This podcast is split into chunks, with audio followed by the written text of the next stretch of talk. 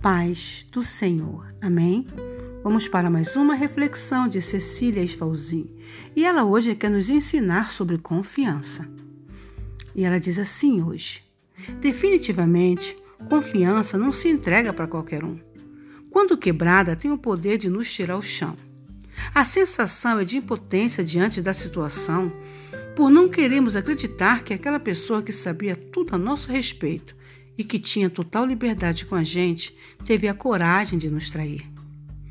Quando a confiança é quebrada, a nossa visão de vida muda e ficamos mais cautelosos em nossas relações. O medo de estar do lado de quem não quer o nosso bem é grande. E até que a gente se recupere do tombo, conseguimos magoar outras pessoas por uma que realmente não nos merecia. Há quem diga que não perdoa de maneira alguma. Mas, na verdade, com o tempo e com a maturidade que vamos adquirindo através de tantas situações adversas que enfrentamos, a gente perdoa sim.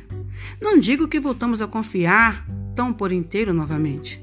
Não digo que a relação volta a ser do mesmo jeito. Não digo que tudo será a mil maravilhas, mas a paz volta a reinar dentro da gente. E talvez até uma segunda chance aconteça. Tudo é uma questão de tempo e conquista da parte fraca da história. Mas nada como estarmos de bem com a gente mesmo e podermos de alguma forma mostrar ao outro que ele tinha o nosso melhor em suas mãos e por descuido ou falta de respeito não deu valor. Tenha cuidado com seu coração. Cecília Esfalzin.